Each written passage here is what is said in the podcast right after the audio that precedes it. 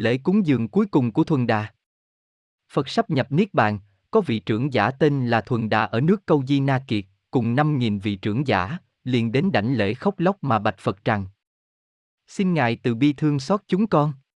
Xin Ngài ở lại lâu thế gian, đừng vội nhập Niết Bàn. Xin Ngài thọ lãnh lễ cúng dường này để chúng con được công đức và sớm giải thoát. Đức Thế Tôn bảo Thuần Đà. Ta nay vui lòng thọ lãnh lễ cúng dường cuối cùng của ông. Các ông chớ có sanh lòng ưu não chính nên phải sung sướng hoan hỷ, đừng có thỉnh cầu Như Lai ở lại lâu làm gì. Các ông thử quan sát mà xem, ở đời mọi vật đều vô thường, hết thảy chúng sanh cũng lại vô thường.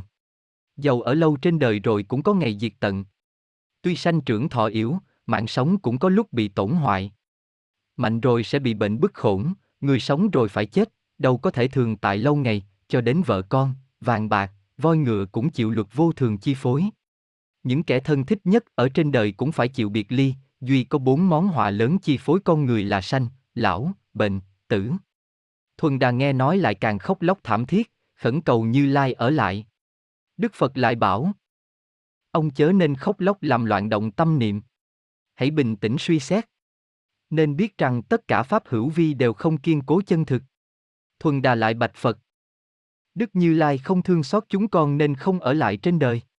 Thế giới này mà không có Như Lai thời vắng vẻ trống rỗng như hư không, làm sao chúng con lại không than khóc được? Đức Phật lại phải dạy rằng, Đức Thế Tôn thật vì có lòng thương tưởng chúng sanh và các ông nên mới nhập Niết Bàn. Hết thảy Phật Pháp đều vô thường, hết thảy Pháp hữu vi cũng đều vô thường.